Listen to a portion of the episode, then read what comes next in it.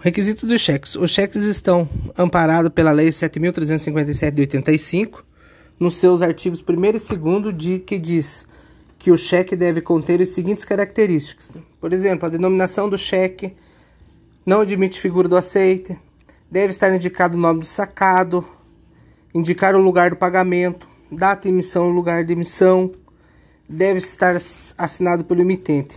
Esses requisitos eles devem estar preenchidos corretamente, né?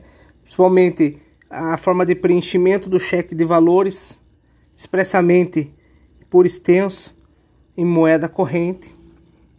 É, o nome do sacado é um fator principal que também deve estar preenchido. O lugar do pagamento é o local onde você vai colocar as informações para que não haja devolução, para que não haja rejeição desse documento na hora da conferência da baixa desse, desse, desse documento depois para compensação. A data de emissão é o que define o prazo desse documento. Por exemplo, se eu for fazer um cheque, por exemplo, preenchimento com data futura para descontar futuramente, tem um prazo para que não, não, não ocorra ali o, a prescrição desse documento. A assinatura é a principal parte, porque sem ela não consegue validar o documento ou desconto desse valor na, na conta corrente. Então eles têm que estar expressamente preenchido para que ele possa ser conferido e através dessa assinatura ele tendo o aval para que ele possa ser descontado e feito o pagamento.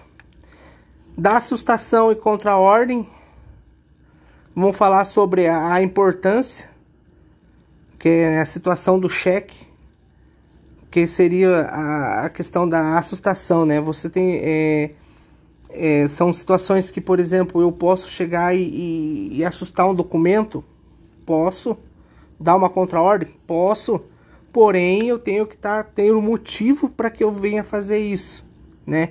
Ele tem que ter um, um, um, um motivo para que eu não fique desamparado para fazer essa essa assustação.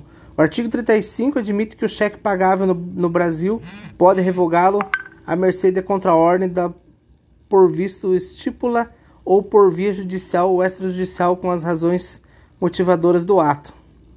Parágrafo único. A revogação ou contraordem só produz efeito depois do inspirado e o prazo da apresentação, e não sendo provida, pode o sacado pagar o cheque até que decorra o prazo de prescrição nos termos do artigo 59 da lei.